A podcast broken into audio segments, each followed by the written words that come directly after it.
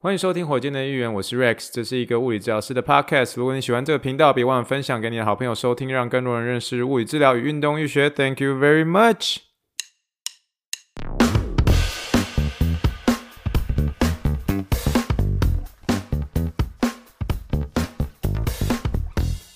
Morning, morning, good morning. Think big, dream big, and let's make it to the rocket. 今天是二零二三年一月十七号，欢迎收听第一百二十二点二级的火箭队一员。各位听众大家好，你好，你好，你好，让我们听一听我喝茶的声音。这个今天一样是早上修正早上时间的十点五十八分哦。我们今天呢，就是很快的，而且很直接的就进入到今天那个主题。没有啦，还是要快速的一个闲聊一下哦。就是我今天其实是有去健身房，然后就是去运动，可是看到有一台机器，那台机器我一直都不知道它叫什么名字。所以我就一直想说，诶，我知道这个这个机器是拿来练习腿后肌的啊，可是那个腿后肌应该要叫什么名字呢？后来我回家就想说，一定要回家上网一下才知道那个那个机器是什么，因为有些时候我不确定可不可以去形容这个机器的一个名字哦。那这台机器呢，它的名字就叫做，它简称叫做 GHD 啊，GHD。那它的英文名字是叫做 Glue Ham Developer。Glue Ham Developer，意思是说有点像是臀肌跟腿后肌的一个发展的一个帮助这些发展这两块肌肉的一个嗯的一个机器这样，所以它那个机器看起来有点呃前面有一个有点像是半圆弧状。那如果想要知道我讲的这台机器到底叫什么的话，可以点击这一集的一个资讯栏的，你要滑到最下面啊，资讯栏的最下面有个闲聊那个地方，我会放啊 GHD 那边的一个介绍的一个影片哦，那你就可以大家知道说我讲的那个 GHD 是什么。因为有时候我去看健看到健身房的时候，我今天。我就看到那台机器，就想说这台机器我要怎么讲这个叫什么名字？因为这台机器我其实印象最深刻，就是那个时候我是在二零一九年的时候，我在嗯 Colorado Spring，然后科罗拉多泉那边在做这个奥运轮值的时候，然后那时候我不是有跟大家有有曾经有聊过，就是。那个时候的呃，在美国奥运队的一个 sports medicine 的一个物理治疗师，他的名字叫 Carlos 哦，他后来就成为了这个美国的女足队的首席物理治疗师哦。那 anyways，那时候那时候他在示范一些腿后肌的训练的时候，就是站上了这个这一台叫做 GHD 哦。然后那时候我印象很深刻，就是旁边有很多这个大学的这种女子撑杆跳的一个选手啊，然后就看到他在做 GHD 的时候，真的是。呃，满满的爱心泡泡，因为这个 Carlos 他这个腿后肌实在是强壮到不像话，所以从那个时候我就有点就觉得说要向这个 Carlos 学习，或者向不管是 Toko 或者是一些我呃身边认识的一些治疗师学习啊，因为他们都是不单纯只是呃，他们不单纯只是靠一张嘴，你知道吗？他们是真的在做一些运动的时候，他们要真的实践出来，所以那个实践出来的一个强度呢，甚至比一些这种顶尖的。呃，美国大学运动员的这个腿后肌还要来的强壮，所以那时候这些这些呃女子撑杆跳选手在看 Carlos 在做这个 GHD 的时候，真的是不不单纯只是爱心泡泡，甚至是这样，呃，下巴都快要掉下来，就说怎么这个人的一个腿后肌可以强壮成这个样子哦，所以。所以这个 GHD 呢，在我每次看到他的时候，我都我都直觉都直接叫他 Carlos，我都我都直接叫他 Carlos。可是这个 Carlos 这个故事只有我自己知道，我不能告诉别人说这台机器叫 Carlos。所以那时候我我我像我今天去健身房的时候，我就看到他说这台叫 Carlos。可是想不行不行，我不能一直在叫他 Carlos，我要真的叫他知道他叫什么名字。所以他名字就叫做 GHD 啊 GHD。那我又查了一下中文的一个名字啊，中文名字就叫做臀腿训练器，臀腿训练训练器。所以有兴趣的一个听众们，你可以去看一下啊，看一下那台机器长什么样子，你就可以知道它是啊着重在于啊训练这个运动员的一个后侧链。后侧链的一个肌群啊，所以非常非常重要的一个呃，而且非常好用的一个机器。这样，我们医院的医院的诊间是没有这台机器啊，可是这个机器是呢是在一些这个像是奥运队的一个呃健身房啊，或是在一些一般的那种个人训练室里面都蛮常见到这个机器，然后很好用哦，好用好用这样。好，那另外一个想要跟大家闲聊的一个主题是，我是最近也是看这个 YouTube 的时候有，有看到一些新闻报道在报道。那因为火箭的预言它本身是呃 Think big, dream big, and let's make it to the rockets 嘛，所以我们常常鼓励大家就说，哎，真的是呃梦想使人伟大嘛。那有些时候我当然是会 update 一些有关于这个物理治疗跟运动医学的一些消息，所以没有。太多的一个 focus 啊，有些时候我们当然还是会聊一些，但是没有太多的 focus 在这个呃梦想上面。可是我一旦是有发现一些梦想的故事，像我们前阵阵子我们有聊到的这个魏德胜，有关于这个梦想的一个故事的话，我都很希望能够跟大家分享，尤其在闲聊的一个主题上面哦。那今天想要跟他聊的一个这个主题的一个运动员，有关于梦想的一个这个运动员呢，他的名字叫做姜坤宇哦，他是一个兄弟象的一个游击手。那我觉得我我自己在看这个中华职棒的时候，有些时候，嗯，因为球员太多了，而且有些时候，因为我自己涉及的一个体育，有时候看的比较多，所以有些时候没有办法很快的去记住一个球员的名字。但是姜坤宇这个名字呢，其实基本上在新生代的一个啊台湾的一个职棒上面，已经算是新生代的一个游击手的一个代名词，因为他的手背非常非常厉害，然后常常有很多的这种美技手背啊。那这一次我所看到的一个姜坤宇的一个这个新闻消息呢，最主要是因为这个江。江坤宇他在个人的一个脸书上面，他放上了以前小学三年级写了一篇作文啊，他放上去的这个呃，放上去这篇作文的一个时间点呢，就是在他得知了他入选中华队的一个经典赛的一个时候，那。他小时候的一个志愿呢，就是想要当这个棒球国手哦，甚至能够为国家征战。所以我透过他这一篇的一个新闻，一样你要看这篇新闻的话，都可以直接在啊、这一这一集的一个资讯栏里面可以找得到。那我快速的把他的一个这个作文，好不好？作文把它念一下，我觉得还蛮可爱的哦。好，这篇的作文主题呢，江坤宇上面写说啊、呃，我一定要去打棒球啊、他这样说的。他说小时候爸爸一直陪我去。新棒球场附近打棒球。如果当了棒球选手，一定要为国家出国比赛。如果有钱，我要孝顺父母，要去买有用的东西，不然会浪费哦。如果要成功，就要跑步、伏地挺身、仰卧起坐，然后那个仰卧的那个卧跟那个坐都写错字，这样。如果打球，打球打远就代表你成功了哦，然后最后就注记就是厚朴国小三年八班十四号姜坤宇。我就是看到这个时候，其实大家为什么呃，大家为什么会为这一篇的这个作文，然后姜坤宇 po 上去的时候，大家会觉得。哦，有点真的是很热血，然后梦想被燃烧哦，梦想被燃烧，梦想起飞哦，就是真的，呃，想起那个你以前那个执着的梦想，可他小时候就这样三年级的时候就立下了一个心愿，是说如果当了棒当了棒球选手，就一定要为国家出国比赛。那刚好就是在他第一次为这个经典赛，然后这个为台湾队能够出赛之前，他啊抛出了这一篇作文，所以看来蛮令人感动的。那其实有时候也会唤醒我们这种小时候对啊自己梦想的一个。心愿啊，所以我在这边特别呃 shout out to 这位球员叫江坤宇，我会特别关注他在经典赛的一个比赛的。那我特别有去查了一些他蛮多这个中华职棒的一些美技手背，年纪还蛮轻的哦，才二十二岁啊左右，所以就是台湾新生代的一个游击手的代名词啊，非常期待他在经典赛的表现。那我们就持续的关注他的表现喽。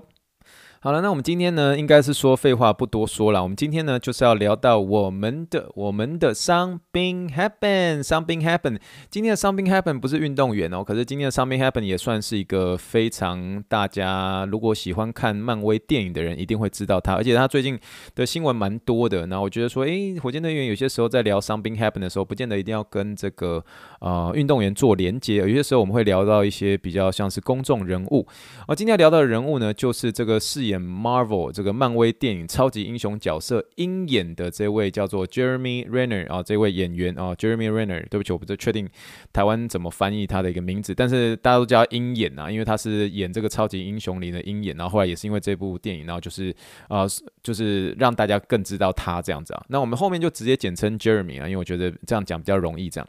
好了，那个 Jeremy 他最近他发生了一个非常严重的一个意外事故啊，发生的时间大概是在今年的一月初左右。那那他在这个美国的一个内华达山脉的一个叫做太浩湖的一个附近，它有一座很大的一个牧场。那这个地方呢，因为它前阵子受到了一个这个暴风雪的一个袭击啊，所以这个积雪量很大。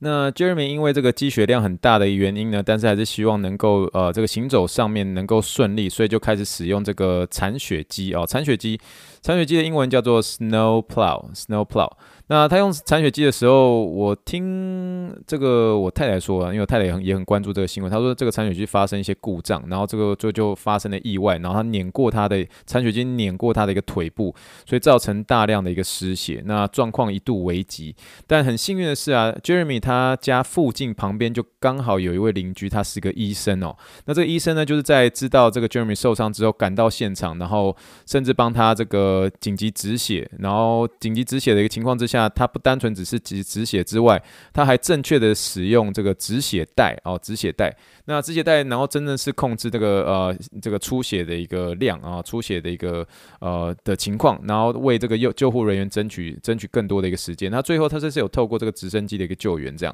那现在呢，呃，在那之后就是他有。成功的帮这个 Jeremy 控制那个嗯出血的一个量，然后最后啊、Jeremy 能够顺利的被送到医院急救，然后现在呢他已经真的在医院持续恢复。他虽然是说这个手术呃虽然是说这个情况是蛮严重的啦，他目前报道是指说他需要两次的一个手术才能够恢复行走的一个功能，因为毕竟单不单纯只是这个有这个出血的一个情况，那包括还有这个呃因为这个被。这个残血经碾过去嘛，所以当当然是有这个骨科上面的一些伤害，然后所以有说过他可能需要两次的一个手术才能够恢复行走的功能，但是很幸运的是他的一个生命呃安全已经已经趋向稳定了。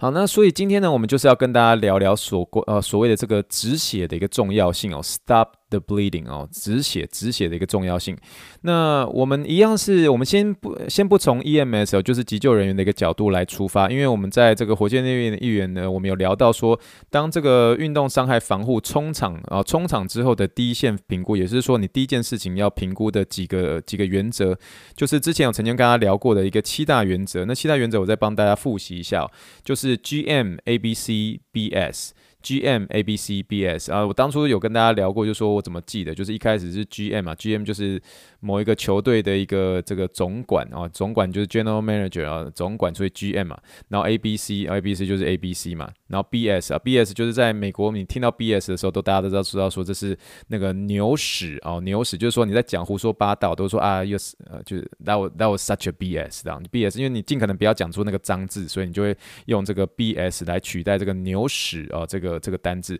所以我那时候的记法就是说，这个总管不知道在讲什么 A B C 啊，都是一大堆这个胡说八道的东西。所以 G M A B C B S 啊，这七大原则就冲出去的时候，G M A B C B S 就是你很快冲出去的时候，你你第一个就是要想到这是七个单字哦。那这 G M A B C 我还是这样快速帮大家复习一下的。呃，这个第一个 G 呃 General Impression 就是确定这个环境是否安全，然后 M 呢就是 Mental Status 就是确认这个运动员的一个意识状况是如何。那 A B C 我们大家应该都很熟知，A A 就是这个呼吸道确定是有畅通的，B 就是观察这个运动员的呼吸有没有呼吸这样，C 就是 circulation 就是啊看这个运动员有没有脉搏。那最后这个 B S 呢，当然不是牛屎的意思哦，B S 的话就是 B 就是有没有 bleeding 有没有流血，那 S 呢就是看有没有这个休克的一个现象。所以这是第一线，第一线非常重要，冲闯的时候 G M A B C B S，然后你要赶快就是快速的做评估，因为这个是第一个最影响生命安全最重要的事情，所以这个很重要哦，非常非非常非常重要。G M A B C B S 这样，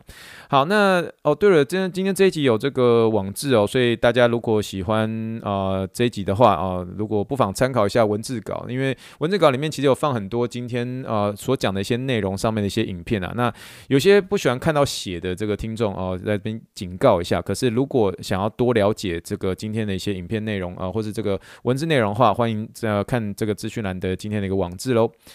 好了，那我们聊到这个 G，我聊完了这个 G M A B A，呃，对不起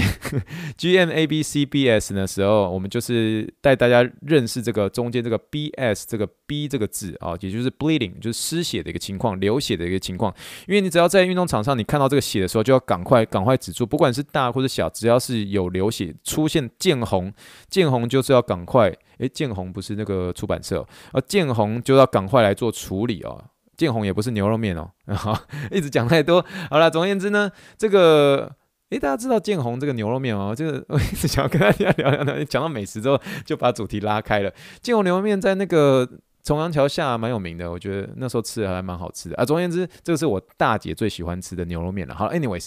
好，那我们回到这个 B 上面了，这个 bleeding 就失血的一个情况啊。当你出现这个大量的一个失血，这种大量失血的一个情况之后。我们其实这样大量失血的情形呢，大家比较小看哦，有些时候就是会在日常的情形就发生哦。你怎么说呢？就是说，好比说今天家人可能是要在找，比如说有些时候我们真的会怕说不小心把一些这个呃错误的东西丢到一般垃圾里面，然后想要把它看这个垃圾桶里面的东西有没有做一些正确的一个回收啦。所以那时候就是可能是家人就想说，哎，我检查一下那个你的一般垃圾里面有没有什么东西是可以回收的，然后可是你那个手就伸进去那个垃圾桶里面，可你不知道前面那个人在垃圾桶里面放了一片打破的一个玻璃，然后那打破玻璃没有做一些适当的一个。保护，也就是说，那个那个打破那个玻璃很很裸露的，就直接就是放在一般垃圾里面。可是你手一伸进去的时候，不小心那个玻璃就割到了你的手腕的一个动脉。这个时候你手血液已经用已经用喷的方式去喷出去了，这样。那这个时候呢，你你身为家人的你，你要如何解决？所以这种情况是有可能发生的哦，就有可能在日常的生活中就不小心，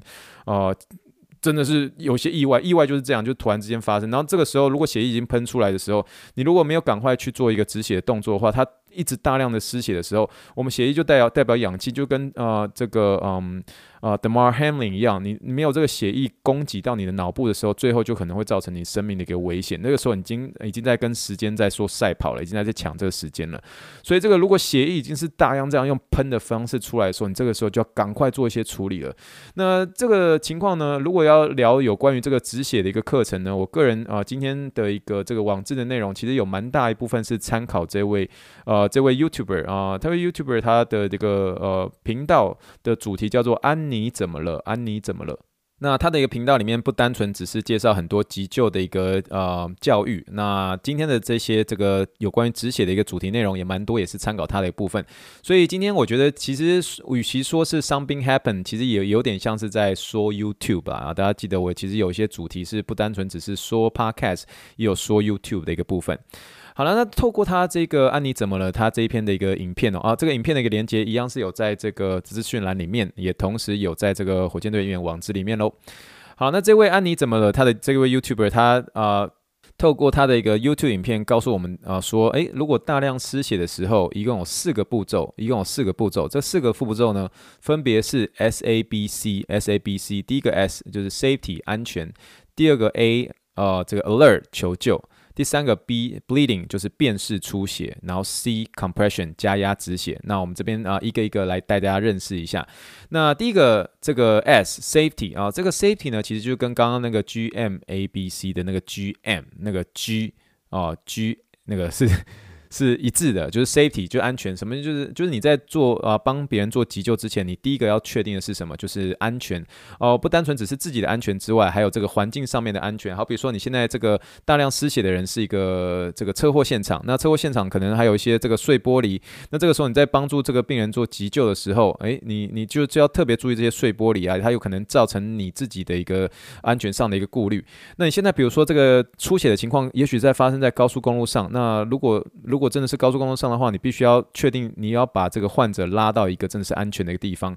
就像我们在呃大概一年前在做火箭队医院的时候，有一次我在做一些这个我在上一些急救的课程的时候，那时候也在跟这个听众也在分享我们的一个第一课哦，第一课这个呃监考老师都会说，The first step is always thinking about how to protect yourself 啊，这句的英文翻译就是说，第一步你永远要想如何保护自己哦。我再说一次哦，The first step is always thinking about how to protect take yourself，第一步永远要先想着如何保护自己。那我记得那时候在呃。上这一次的那个急救课程的时候啊，监考老师那时候就在我们在准准备要做最后的一个那个跑堂考的时候，因为你那个跑堂考没有过的话，你是没有办法得到这个这个呃这个防护学的一个这个证书的这样。所以那时候监考老师在考试之前帮大家复习的时候就说，如果你冲场，我们这个叫呃假设真的发生运动员发生事情，我们有时候这个中文的这个借代词我们都说冲场哦，冲场冲冲去场上帮这运动员呃。解决他现在的一个急救问题，这个冲场，冲场的一个第一步，冲场的第一步，他说这个监考老师说，冲场的第一步，你如果手套没有戴上的话，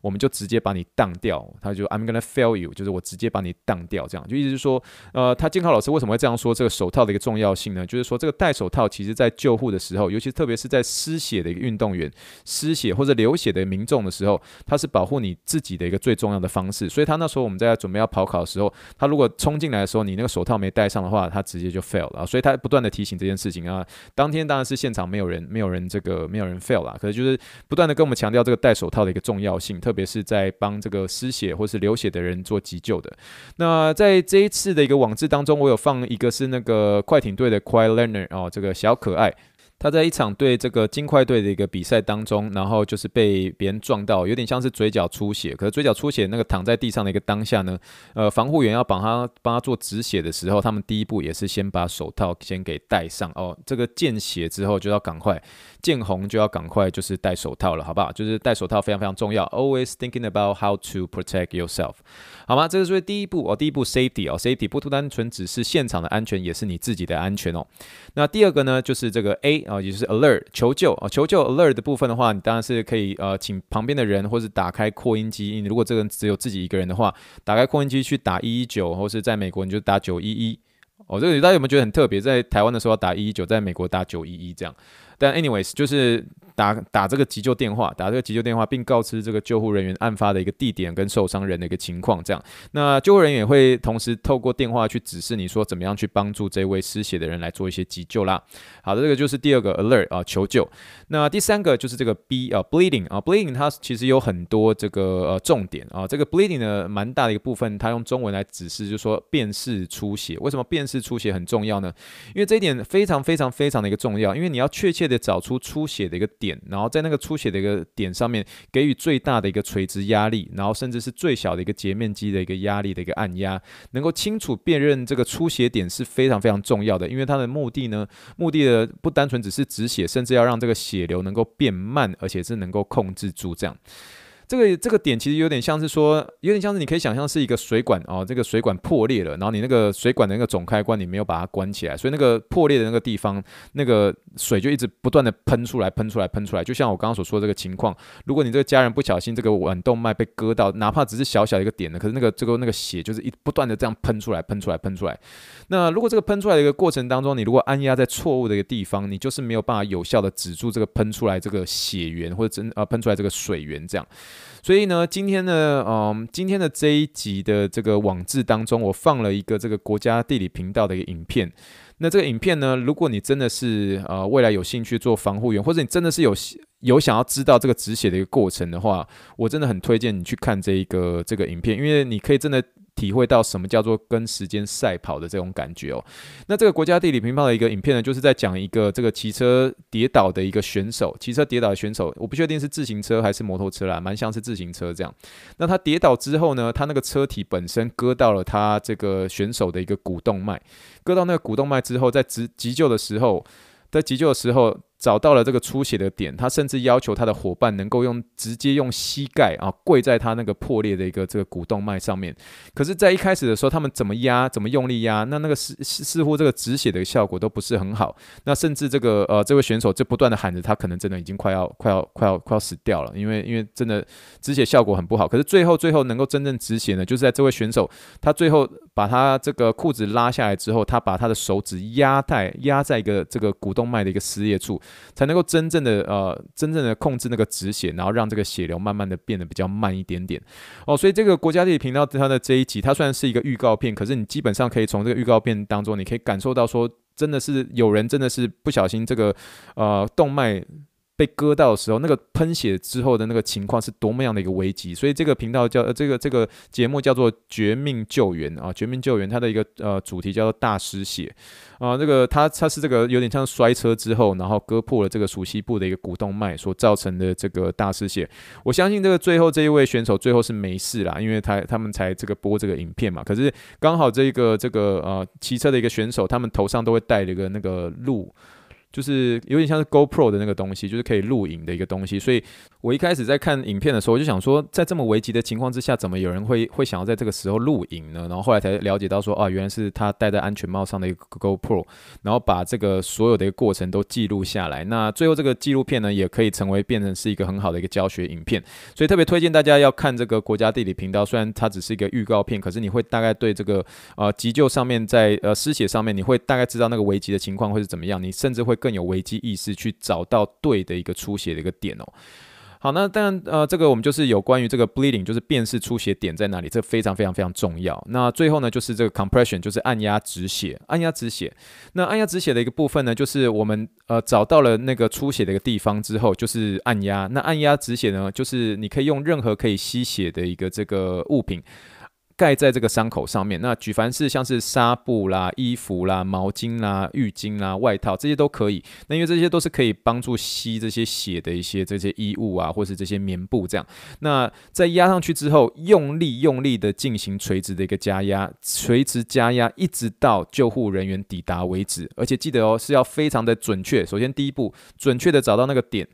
准确，而且越大越好的一个垂直力，越小的一个截面积越好。所以这个垂直力呢，如果所以就像我刚刚所说的这个国家地理频道的这一个节目呢，那时候就发现了这个股动脉的一个出血点，然后这个选手呢就用他的手指把它压在那个股动脉的一个出血点上面，然后最后就请那位骑车呃他周边的一个同事直接用膝盖压在压在他的那个手指上面。那除了准确的找到出血点之外，再请同仁用膝盖垂直的。压按压在他的一个手上，虽然那个时候很痛很痛，痛的一个部分不单纯只是按压按的时候会很痛，可是这个时候就真的要请这个病人说，你一定要忍耐，你一定要忍耐，因为这个时候真的止血非常的重要。如果一旦松开的话，那那个那那个血血液就是会大量的一个喷喷送出来，这个时候只是你只是越快的向死神报到而已哦。所以这个呃。按压之后，准确按压，垂直的按压，永远不要松开，直到这个，直到这个，呃，救护人员抵达为止哦。所以这个真的在跟时间赛跑的一个情况，真的是很危机。所以还是一样鼓励大家去看这个影片，你可以感受到这个跟时间赛跑这种感觉哦。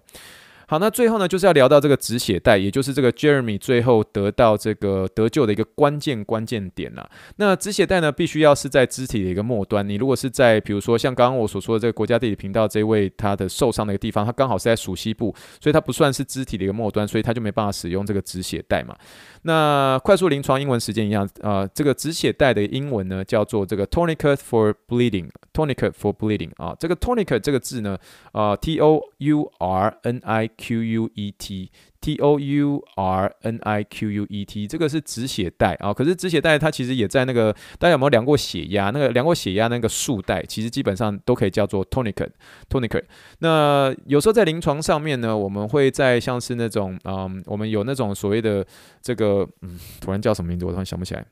BFR 就是 BFR 就是这个血液阻塞的一个训练方式。那血液阻塞的一个训练方式呢，我们也会用这个有点像是，你可以说像是一个止血带，tonic，它就是基本上就是一个束带。那个束带就是可以帮助你做的一个止血的一个动作。那我们在训练上面，我们会做这个止血带的一个方式来帮助这个患者能够用这个呃止血的一个方式，能够练出他们的一个爆发力一个肌肉。可我们今天不是要聊这个训练的一个部分，我们今天要聊是说真的危机发生了，我们要做一个止血的一个动作。所以这个止血带。Tourniquet for bleeding，也就是这个 Jeremy 得救的一个关键。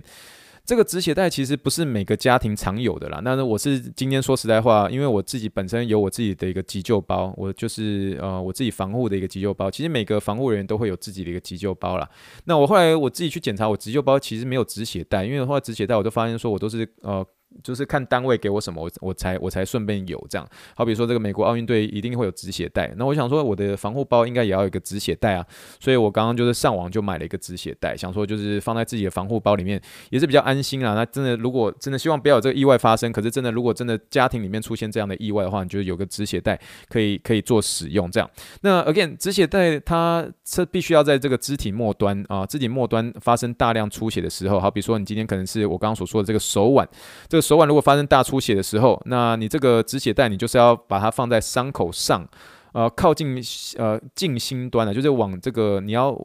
在伤口上，然后往心脏的那个方向。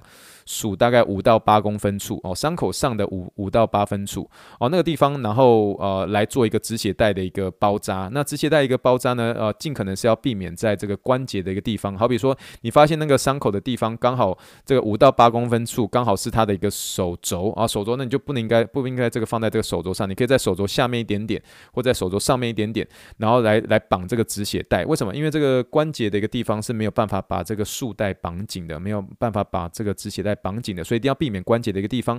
那之后呢，你用这个止血带，然后止血带这个束带把它扣扣紧之后，然后用这个旋转杆旋转旋转旋转旋转转到这个血停停停下来为止哦。那最后呢，你可以把这个呃这个旋转杆固定，并且把这个剩余的一些止血带把它包扎好。那当然最重要的是，就是你要注记这个呃固定带上面写上时间，因为这个对后面这个呃医疗人员，然后包括救护人员会更确切知道什么时候你做一个止血的一个动作。所以这个写这个时间点也是非常非常重要的。所以呢，呃，这个基本上呢，我们从刚刚所介绍的这个 S A B C 哦，这个有关于 safety 哦，这个安全 alert 求救哦，bleeding 便是出血，然后这个 C compression 按压止血，这就是这个当遇到出血的情况之下，你要怎么样啊、呃、做一个急救的一个动作。那这个有点像是，就算是帮大家复习一下。我相信大家在成长过程当中，一定学校会有一些教育，告诉我们说怎么样做一些高压止血的一个动作。那这个止血动作呢，其实就是有点帮助大家复习一下。可是有些时候，我们我们必须要有这个危机意识啊。就是我常常在医院里面的时候，有些时候刚好是礼拜五的一个情况之下，我还是会有时候三不五时会提醒自己，因为礼拜五就比较放松嘛。可是有的时候在放松的情况，还是要告诉自己说 “stay alert”，“stay alert”，就是意思说这个有些时候这种紧急事件会可能会随时会发生，会。如果随时发生的时候，你在心里要不断的去演练，说，哦，那我如果这个发生这种情况的时候，我要怎么办？那如果真的发生大量失血的情况之下，你要怎么样去做做急救，去帮助你的家人，帮助你的一个呃这个身边你所看到的一些人。那发生这样意外的时候，那希望呢，我们都可以成为这个帮助人的那一位，就像是 Jeremy 他这位邻居医生一样，见义勇为之外，而且正确的做出判断啊，正确的使用这个止血带，让这个 Jeremy 呢，他这一条命呢，可以真的是被这个救回来。好了，那今天这一集当中呢，我觉得分享的内容呢，都会在这今天的这个火箭队议员的一个网志当中。那希望这一集当中呢，能够带大家更认识这个有关于止血要怎么样去做。那希望大家这一集能够听得开心，能够呃听完之后也能够学习到一些这个有关急救上的一些小小知识喽。好了，喜欢火箭队议员不要忘记给我五星评论，让更多人能够认识我，有点知道有东西学喽。那我们今天就聊到这边啦，祝福大家晚安，Thank you And、good night, bye.